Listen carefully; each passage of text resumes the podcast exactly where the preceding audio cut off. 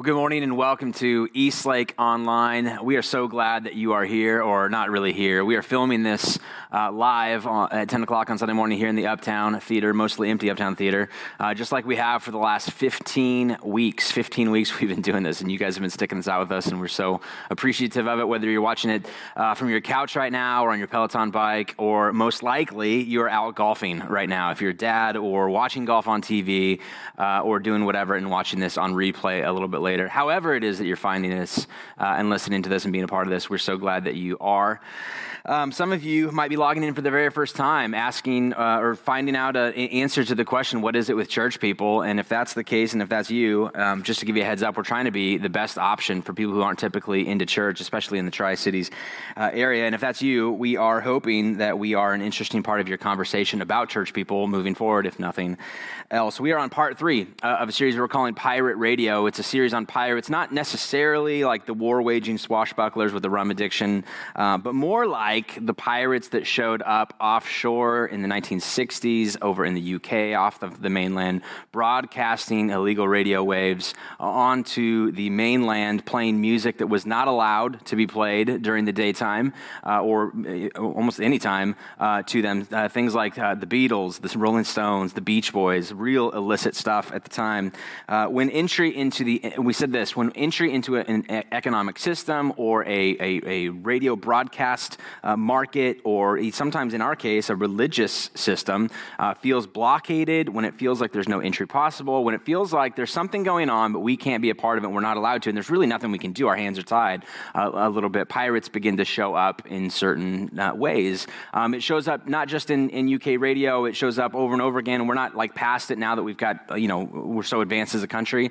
Um, a few years ago, I think that these, um, there was, there was uh, an industry disruptor called Uber and Lyft and this like ride sharing capabilities where they said, listen, it is really difficult to uh, get a, a, license to be a taxi and or it just feels cost prohibitive. Like they, they have like this monopoly on what they can charge. So why don't we uh, institute this new way of doing things? And all of a sudden you have these two apps on your phone. And when was the last time you rode in a taxi, right? I mean, even the Tri-Cities, when was the last time you rode an Uber? But uh, for the most part, when you travel, you're like, I'm going to get an Uber, I'm going to get a Lyft. That was like this pirate sort of mentality. This system feels like it's taking advantage of something. There's a, a better way to do it. Let's kind of come up with a better way to sort of do it. And Jesus, what we've said, because this is a church, so I'm not talking about industry disruptors. There's going to be a religious, spiritual angle to it, especially as it relates to the church. And what we've said in this series is that Jesus was kind of a pirate of his own day. The words that he used, the actions that he used, the things that he instituted, the people that he hung around with, the way that he pushed against the walls of the, of the religious system of his day was very pirate like in that sort of uh, time. Um, as an example of it, um, in like the initiation piece of, of Luke's gospel gospel writings about the person, the teaching of Jesus. Luke, one of the four gospel writers, Matthew, Mark, Luke, John, the first four books of the New Testament, in his portion of it, he puts this, uh, this story that we're going to be looking at right at the very beginning of his initiation into public ministry, setting the tone for everything about it. So he's going to do this pirate act um, and then that's going to be kind of the lens by which we get to look at Luke's version of what Jesus' ministry meant to the common person and to the everyday person, the person who was oftentimes excluded from sort of re- any religious activity because they just weren't good enough, they weren't smart enough, they weren't moral enough, or whatever way. Uh, we said last week that he had this like pirate language towards the Pharisees, the religious leaders uh, of the day. He looks at them and, and creates this list of woes um, in, in Matthew chapter 28, and, and he says, Woe to you! You block the way of entry for those who are seeking inclusion into like the religious system. Woe to you, you've made it difficult. Uh, for people who are looking to come to church, come to God, come back into a relationship with their Heavenly Father or their Creator. And then he takes it even one step further. Not only do you block it, you yourself don't even do it yourself. Like you're setting up all these rules and these systems that you're not even interested in doing in your own way. And it's interesting to think about what the church, capital C, has survived. Not Eastlake in particular, but the capital C church. Um, you look at the, uh, the, the persecution of the empire early on in its phases, and then its uh, addition into the empire to then become kind of part and parcel with the church and the state. And so then, then you got in this like internal combustion piece where it's almost like there's some self sabotage going on uh, within the church of, of saying, now that we have power and control, what do we got to do to kind of retain it? Because there is that thing in every group setting that happens once we, once we get in once we're into something, a club, uh, a, a, circle of friends, a circle of influence, once we're into something, we want to make it harder for other people to get in because it does something about our ego. It strokes our own ego. It makes us feel more self important than we really are. And this happens in life. This just happened. Like, you know this if you've ever um, transferred jobs, gone into a new industry, and figured out the clicks, or you showed up to a new workplace and you realize there are people who make the decisions, and there's like they may have titles to them or they may not have titles to them, but there's a circle of influence. And once they're inside that circle, they make it really hard for anybody to get in there. And then once you're in, once they start using this we language, like we should do this, I think this is what would be what would be best for our company, or we we, we are the ones who can uh, who know the most information about this. It feels real good to be included in we. And so you do everything within your power to kind of exclude other people. That's what's taking place in this scenario here. And it shows up in the church as well. It shows up in the church uh, throughout history as well. Even when the church went quote unquote mainstream, there have always been a group of people who have tried to keep it available for the masses. And I know that's a play on word for masses. We've done that kind of in our, our, our thing because we just really feel like um, that the message of Christianity, that the point of what we're doing as a church, um, should be available not just for the masses, but also for, especially for the messes the people who don't have it all together or, or, whatever. We feel like we've been in that sort of position as a church for a, a while now, um, kind of as a pirate mentality towards the messes, not contrarian for the sake of being contrarian, not deconstruction without reconstruction. That's a fool's game, right? To deconstruct something, and not have something in place to reconstruct it in a better way, that's just a fool's game. You're just destroying things. But when a group of people feel like they can't see themselves in a church setting, when people feel like they can't see themselves in a spiritual journey with a Heavenly Father who cares for them, if we ever go through a scenario where there are people within our community who we believe are created in the image of God, who look at the way that the church operates and can't ever see themselves fitting in there and I'm not talking about like the style of clothes just as an accept, you know, it's, it's different or the, the way that they play their music's different or whatever. I'm talking about like, like lifestyle stuff. Like when people, sit, when people look at what the church is supposed to be and go, even if I wanted to be religious, I couldn't see myself there.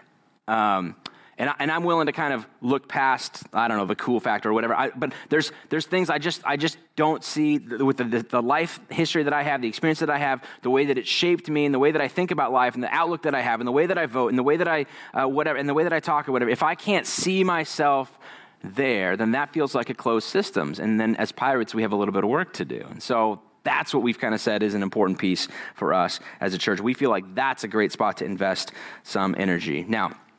Uh, so that's why we've said the church should operate sort of like a pirate radio to a noisy world.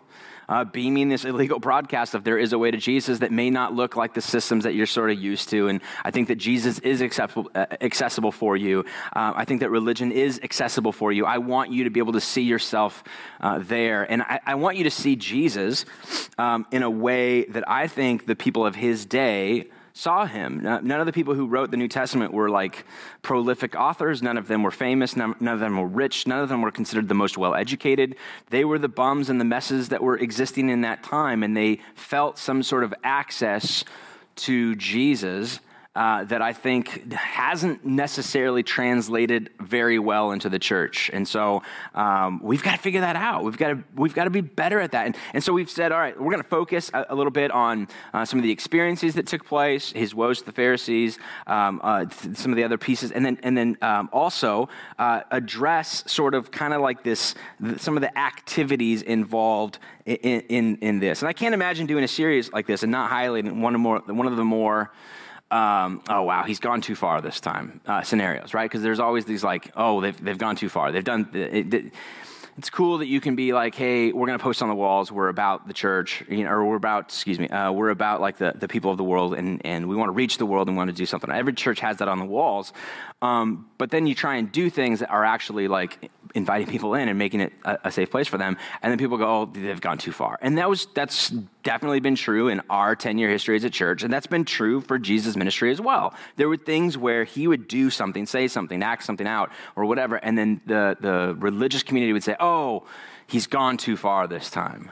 Uh, that's that's too far. That's that's out of bounds for them. And, and, some of them were internal. Like this one time, he he gathers a bunch of people together and he begins to talk to them uh, about. And he's always, you know, as long as he was healing people and providing things for people and, and feeding them, um, obviously super popular. His, his crowd sizes are going to grow. And then one day, when the crowd size is really big, he says, um, "This is going to be a really difficult teaching for you, but uh, uh you're you're not going to understand this right away. But uh, I'm uh, I'm literally like a I'm, I'm, the Son of God sent to you, and, and there's going to be a sacrifice made. And unless you eat my flesh and drink my blood, which is going to be a, like a, a forelook at some sort of communion piece, or a, and it was really symbolic in terms of unless you take everything about me, take, unless you take the core pieces about me and, and take it in and ingest it, and it becomes a part of you. And, and he's, he's, using symbolism here, but for them, it sounded like cannibalism, right? And so many of them are like, this sounds really hard. I don't know if I want to sign up for that. I'm here because you were feeding people, man. Where's, where's that at? Like, and, and a big crowd of people left. That would be an example of he's kind of gone too far this time, like this, this language or this association with Yahweh, the, the Jewish, you know, God, this idea of he's kind of taken that even too far. He's gone too far this time. And so people left as a result of this. There's another story uh, about what it looks like to love your neighbor, and he picks the most obscure hero ever a Samaritan who he calls good. Think about the person that you hate the most in politics. No matter what he or she tweets or says or whatever, you're like, there's just an immediate revulsion. And imagine God or Jesus in the form of this calling that person good, right? You'd be like, but. Okay, yeah, well, let me tell you what you don't know about whatever, right? Like there's this immediate revulsion in this way um, and, and, on both sides of the political aisle, and, and yet here's Jesus, and people would say to him for sure in that scenario, You've made the Samaritan out to be the hero. Do you not know the Samaritans? And I'm not going to go in the backstory of their revulsion and why they didn't like them, but in, in that scenario, for sure there are people go, He's gone too far this time. Um, I'm okay with an anti hero I'm okay with, um, you know, sometimes uh, in that society, maybe a woman or, or maybe somebody who had, you know, got caught in some sort of a sin or, or some sort of, sort of this. Uh, some of the, the, the, fringe kind of people who weren't typically included as heroes, I'm fine with some of that. But like in this scenario, uh, too far, too far this time.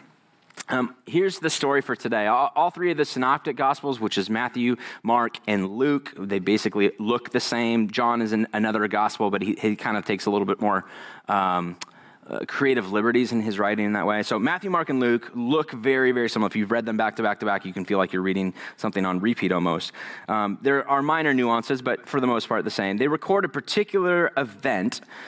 Uh, which is important. Some of the things that we know about Jesus only come to us, or most of the things, um, because of these three men who decided that we're going to write down what we knew about what we experienced, whether we were firsthand witnesses, eyewitnesses of it, or we researched it and talked to people who were eyewitnesses of it. Um, and a lot of the things that we get about it would be the context of it would be had they not talked to Peter or one of the disciples, we would not have known what he said when he decided to pull his disciples out of the crowd and be like, Do you understand what I just taught to these disciples? Or, to, or this mass teaching that I just did? Let me explain it for you. Like, we wouldn't know that. That wasn't a public thing, that was a very uh, private thing. Uh, but then there are some things that are recorded that are like, everybody knew about these things. Everybody, this was a public event.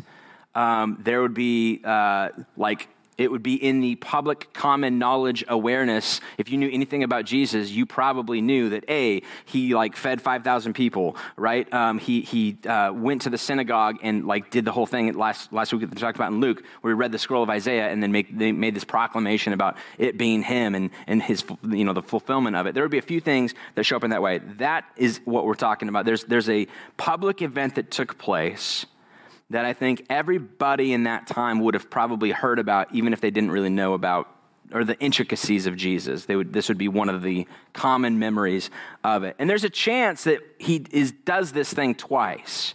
Um, because in John 2, he shows up and cleanses the temple again, and there's some different things about the way that John talks about it. It makes it seem like maybe he did this twice. I kind of think that this was just one thing, and John just took some liberties in how he uh, decided to remember it. We'll get to those things in, in, in a minute. But here's how Mark writes about this particular memory of Jesus quote unquote, going too far, going rogue, going the way of a pirate. Mark chapter 11, verse 15 through 18. On reaching Jerusalem, uh, Jesus entered the temple courts. This is his entry into the final kind of week leading up to his uh, arrest and eventual crucifixion, whatever. He entered the temple courts and began driving out those who were buying and selling there immediately drawing a contrast to wait, I thought you said he's going to the temple. Why are people buying and selling there? Yes, exactly. He overturned the tables of the money changers and the benches of those selling doves, very specifically doves, we'll get to that in a second, and would not allow anyone to carry merchandise through temple courts. Merchandise through temple courts. Those two things feel like they don't belong. In fact, if you've come to Eastlake for any length of time, you know that one of our policies, or if you've ever met with us or whatever, is not to sell anything in our lobby for any reason. We don't have a bookstore. We give out free books. People have oftentimes done, hey, can we do a bake sale? Well, all the money that we raise will go to, uh, you know, some sort of great mission fund. And we're like, that sounds so good. I totally understand why that's important to you. But the idea of a church and the exchange of money for merchandise, whether it's church swag, a shirt with our logo on it, or a hat or whatever, we have some of those things and we give them away because I don't like the perception of merchandise in a church. And one of the reasons is because the stark contrast that you see here.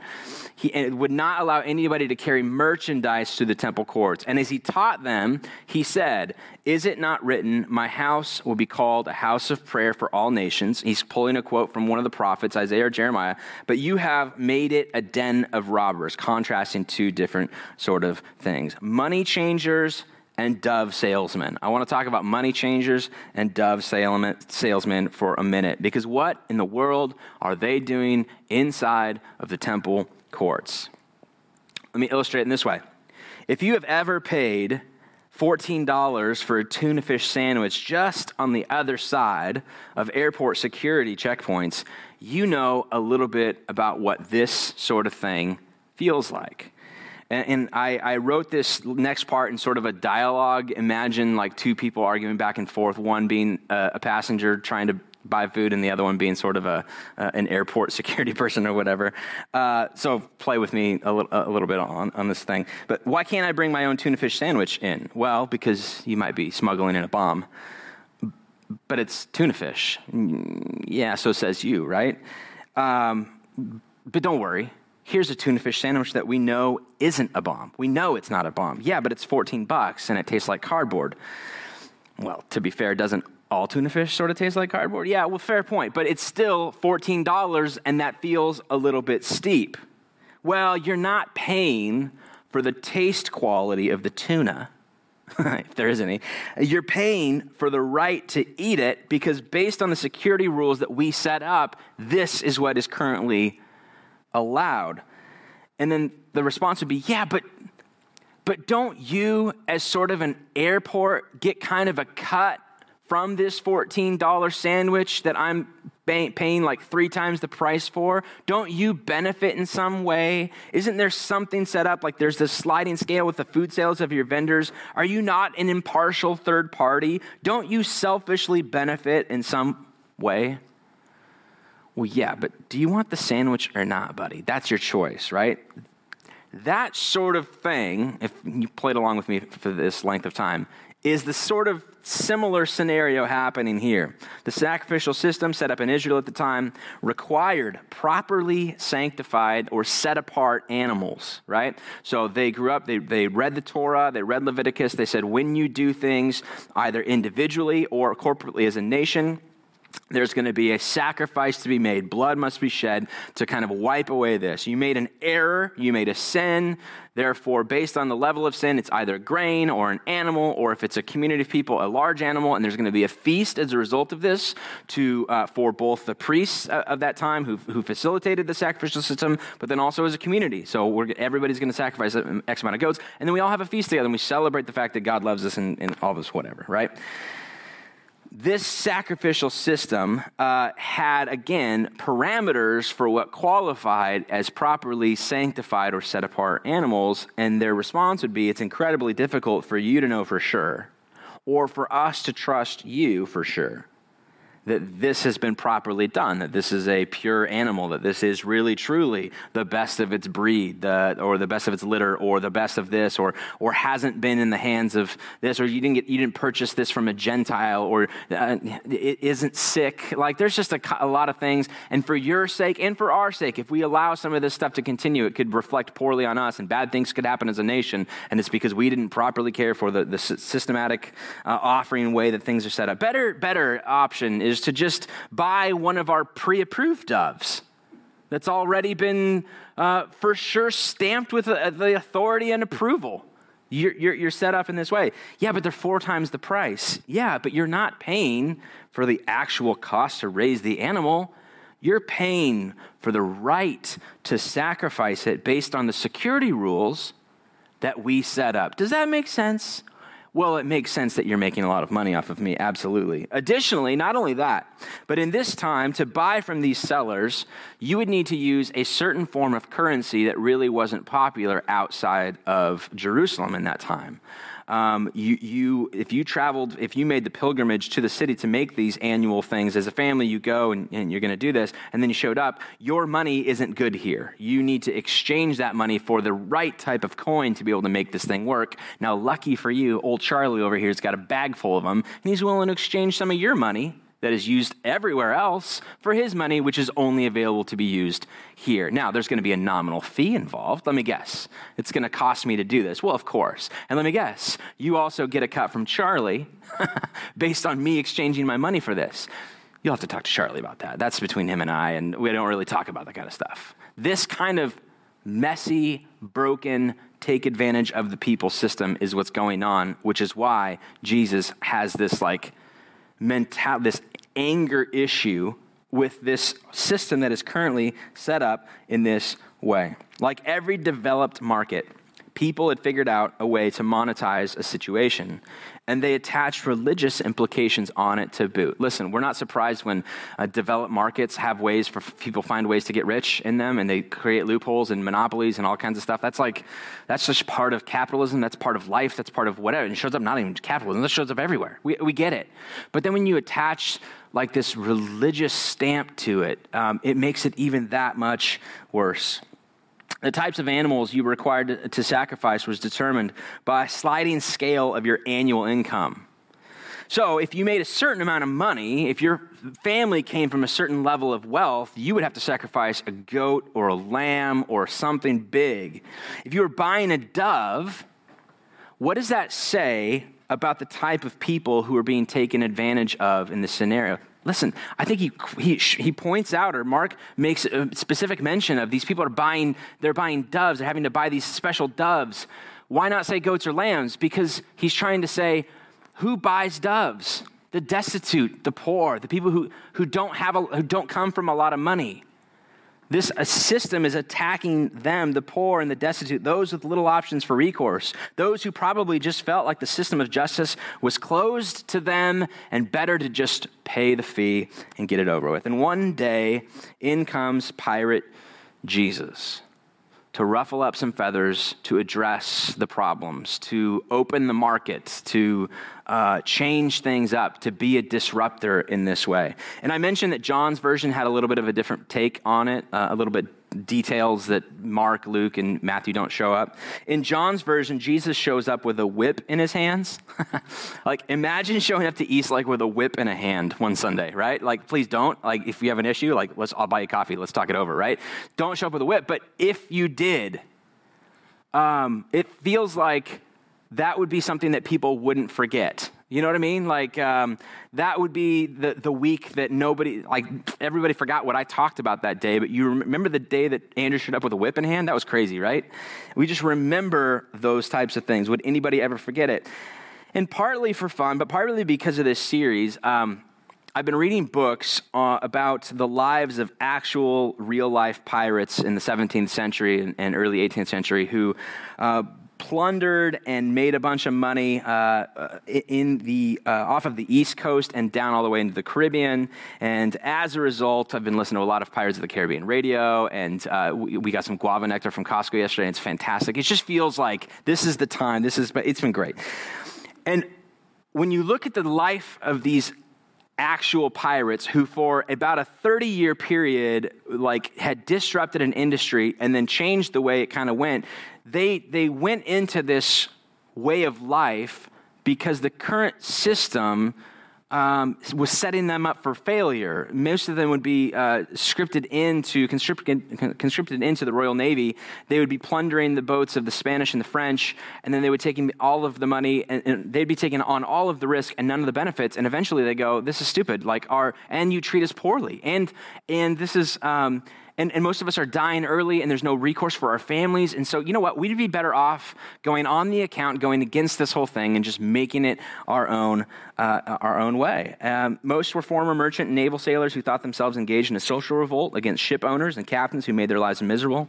They often referred to themselves as Robin Hood's men in a book that I read recently on it, there's a quote from one of the captains. This would be like the, the thing that he'd stand up and, and, um, and talk to his first mates about and, and, and remind them uh, and, and try and talk as they would overcome these boats they would give these people an option, right? You can either be stranded on this island after we've taken over your boat, or you can join our pirate crew. And the numbers of people who would join the pirate crew because they felt the exact same way would be huge. And his one of his selling points, one of his speeches to kind of like uh, talk through this, talk this through was this: they vilify us, the scoundrels do, when there is only this difference: they rob the poor under the cover of law, and we plunder the rich under the cover of our own courage. One of the more famous uh, pirates was a guy named Edward Thatch, better known to all of us as Blackbeard. This is a picture, a, drawing of what they thought Blackbeard looked like. Because of limited resources, a pirate's goal was to intimidate, to, to coerce by intimidation other merchant ships into submission. They would attack them, they would come at them on a surprise. They would, oftentimes, the boat would be bigger, but the way that they would maneuver so quickly and, and kind of swarm them in some way uh, would be kind of uh, this, this picture of uh, like a sense of hopelessness, and the quicker the better in this way. They're actual resources were limited as it was in that time the guns the ammo the, the, you know, the gunpowder the cannonballs the everything. So the goal was if we can intimidate them without ever having fired a shot that's better for us in the long run because if we get into too many battles, we're not going to be able to do all the things that we want to do. And so their goal, again, was intimidation, which is why they would raise a black flag with a death's head on it. They would stand on the deck, they would crowd the deck with big, giant, shirtless men with cutlasses in their, uh, over their heads, waving these things. And Blackbeard himself um, would, his nickname's no accident, he was into beards before it was cool to be into beards. In an effort to intimidate, he would light, as you can see, these little flares. He would tie them into his beard and light off and, smoke bombs, smoke bombs and flares in his giant beard. And he would stand on the bow of the deck and looking at the ship a captain. And imagine in that time, in like 1712 or whatever, um, not having seen like, you know, growing up with computer generated villains on TV and movies, imagine seeing somebody who's got got like smoke and fire and mirrors looking at you saying, pull over, pull over, pull over. Uh, like the intimidation factor.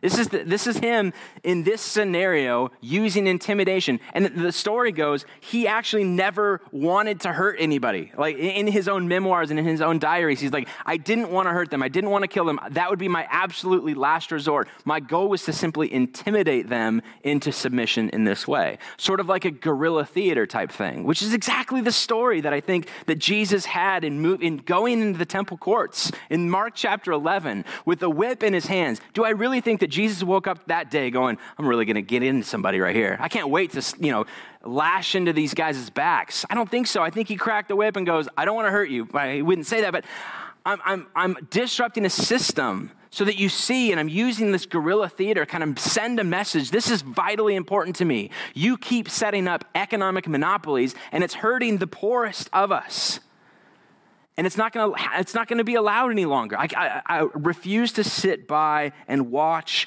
as it happened. Your systems for suppressing the poor and taking advantage of those who don't have the ability to do anything about it stops here. There's no room for that in my kingdom, and that is not how it will look moving forward. And look who is frustrated with it all. Verse 18 of Matthew, and we close with this verse. The chief priests and the teachers of the law heard this and began looking for a way to kill him for they feared him. Why did they fear him? Because he had a whip in his hand? Because he came in screaming and yelling and flipping over tables? Were they intimidated by him? Did they really feel like one man could take on the empire of how the temple system worked, this economic thing that benefited the rich and the powerful? They feared him because the whole crowd was amazed at his teaching. Because it feels like he opened the door and showed a new way in. That he disrupted an industry, that he made it accessible for the average common person. That he's saying, You too don't have to be excluded from this. What they're doing is wrong. There is a better way. Those with skin in the game feared him, they wanted him dead, but the crowds were amazed.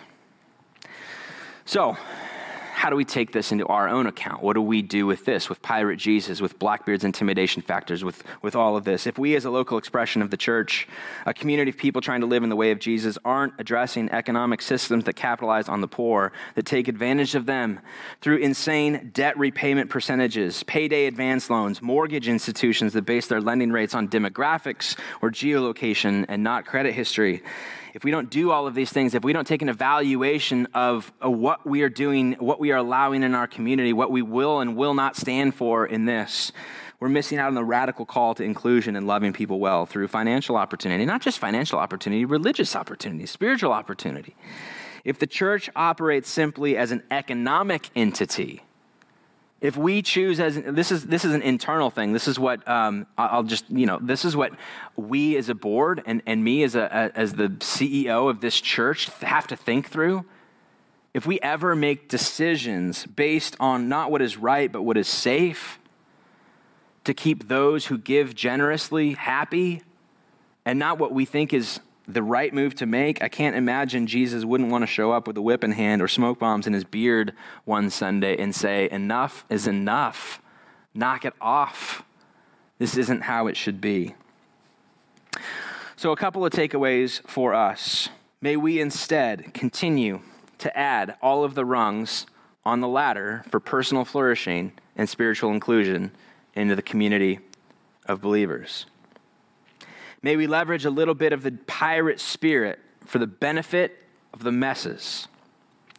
And may we broadcast a voice of hope and help to a mainland that is so full of noise. May we live into this idea of being a pirate radio that communicates the truth, the openness, the inclusiveness of Jesus' message, both economically, both uh, demographically, and, for sure spiritually. That's our angle that we have to get right in this way, as especially as a corporate body as a church, and then we have to figure out what that looks like individually for us as people trying to be good humans as well. So that is our call. That is what pirate radio for me is all about. Now, that's going to conclude uh, today's talk. Um, inside a couple of details to kind of work through for, for us as we finish this thing off. Uh, below the screen right now, if you're watching this online, is a connect card portion, a little fill in the blank thing, uh, letting us know that you're watching this and who you're watching this with. Uh, there's a spot on there for prayer requests or just life updates as well. If you want to give us some updates, we just have we haven't seen you in 15, many of you in 15 weeks. So um, your kids are like you know walking now. Uh, they're driving. They're going off to college. Maybe we'll see. Uh, all of these things are, are massive transitions, and uh, uh, we, we, uh, we want to hear from you. So let us know that you're here and doing that. If you're a first time guest, again, watching this, trying to figure out what is it with church people, um, we're, uh, would you let us know uh, as well? There's a box on there that says first time guest. If you let us know that you're here, uh, we do a thing where we donate money to a different organization doing good things locally and globally. And for the month of June, we're donating money to My Friend's Place, a local homeless teen shelter over in Kennewick, providing a safe spot for kids while things get figured out at home. Uh, and then uh, that's basically it. Let me, let me read a benediction for you. And uh, let me update you on the schedule thing. So, next week, uh, we are going to have a special guest speaker named Jordan Cheney here. Um, he's going to be um, doing a, uh, just an awesome presentation on um, like this racial reconciliation and what the church's role can play in it. We're going to have some Q&A with Anna Plemons hosted after that. So, watch and then also be active on the chat. We'll get more information to you about that this week. Um, and then the following week is June, sorry, July. July 5th, which is the day after July 4th, our anticipation is that you're going to be out late lighting off fireworks and scaring your neighbor's dogs. Um, and so as a result, we will not be doing online service on July 5th. We're taking that weekend off, and then we'll start with a brand new series on July 12th. So, um, that's the schedule for the next couple of weeks, just to give you a heads up. Thank you so much for taking time, either Sunday, cutting out time on your Sunday, or just listening this week. Uh, we really do uh, miss you, love you, appreciate you, all of those things. Uh, thank you to those of you who continue to give online to support this ministry, even though there's like not, like we're not feeding your kids goldfish. I always say, like, we need money to keep the lights on and do the goldfish. And right now, I mean, the lights are on, but uh, we, we, we couldn't do this without um, all of the people who are making this happen uh, on a regular basis. So we, we truly do uh, appreciate you you. And uh, thanks for, for believing in what we're doing enough to be able to fund it, even though life looks crazy. All right, let me read this benediction for you and get you on your way. Lord, you spoke all things into being and call us each to speak your truth in our corner of the world. Save us from ourselves and grant us holy confidence to speak aloud as we have been spoken to.